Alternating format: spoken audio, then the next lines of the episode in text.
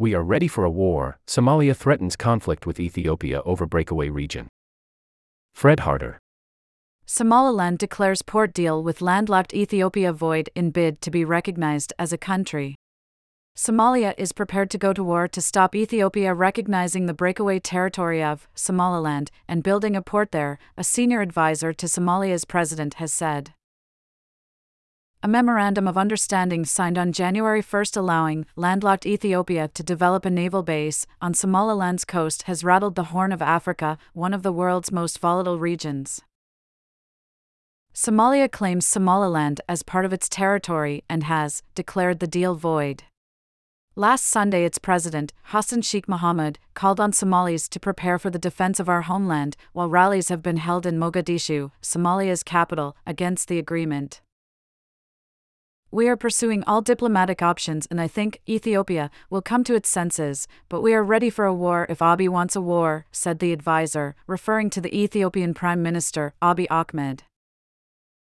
Ethiopia and Somalia fought a conflict in 1977 78 over a disputed region, and tensions still run deep. Ethiopia invaded Somalia in 2006 to dislodge Islamists from Mogadishu, helping to spark the Al Shabaab insurgency, and today it is one of the largest contributors of troops in the African Union peacekeeping force in Somalia. The advisor said the port deal caught Somalia by surprise.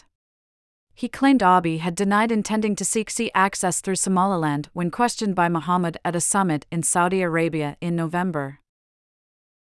Somaliland was a British colony until 1960. The territory enjoyed five days of independence before voluntarily uniting with Somalia, a former Italian colony. It was a bumpy union that ended with Somaliland breaking away in 1991 after a decade long liberation struggle against a Soviet backed military regime.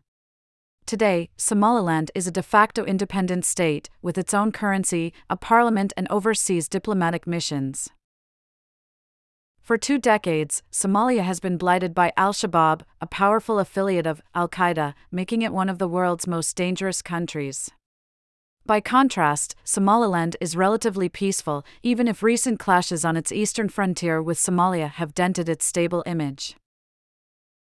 However, it is still not recognized by any country.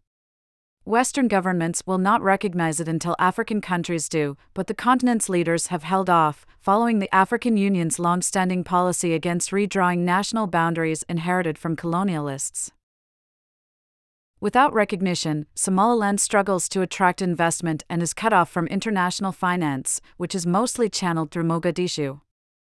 In an interview with The Observer, Somaliland's Foreign Minister, Essa said the port deal with Ethiopia will legitimize our self determination and could spark a domino effect of other countries recognizing the territory.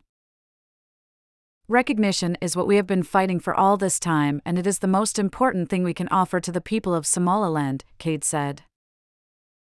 However, there is confusion over the content of the deal between Somaliland and Ethiopia. Neither side has made the full text public. When it was struck, Somaliland's president, Musa Bihi Abdi, said Ethiopia had agreed to grant official recognition in return for a 50 year lease of a stretch of coastline, which it will develop for naval and commercial purposes. However, Ethiopia said it had only agreed to make an in depth assessment towards taking a position regarding the efforts of Somaliland to gain recognition. A Western diplomat briefed on the deal described it as a memorandum of misunderstanding. Ethiopia insists they did not agree to recognize Somaliland, the diplomat said. Kayd said the deal is based on Ethiopia granting recognition to Somaliland, without that, nothing is going to happen. He added that discussions had been progressing for years. Ethiopia needs sea access and we need recognition, so you can see how these needs can be dealt with, Ethiopia became the world's largest landlocked country in 1993 when Eritrea seceded along with its Red Sea coastline. In October, Abiy said this was a historic mistake that threatens Ethiopia's existence, sparking fears of a war with Eritrea. In 2030, we are projected to have a population of 150 million. Abiy said. 150 million people can't live in a geographic prison.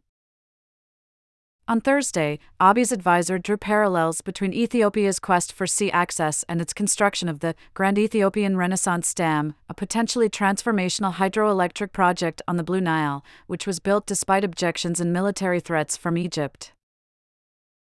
Somalia is unlikely to attack Ethiopia while it grapples with Al Shabaab, said Alan Boswell, Horn of Africa, director at the International Crisis Group. But the deal could open fresh fissures in a turbulent region. Mohamud visited Eritrea last week and is preparing to travel to Egypt. The countries are Ethiopia's main regional rivals and have both expressed support for Somalia in the wake of the port deal. Abiy sees this as a legacy issue, said Boswell. If this deal with Somaliland falls through, Ethiopia will try to find a port somewhere else, so this is going to shape regional dynamics for years to come.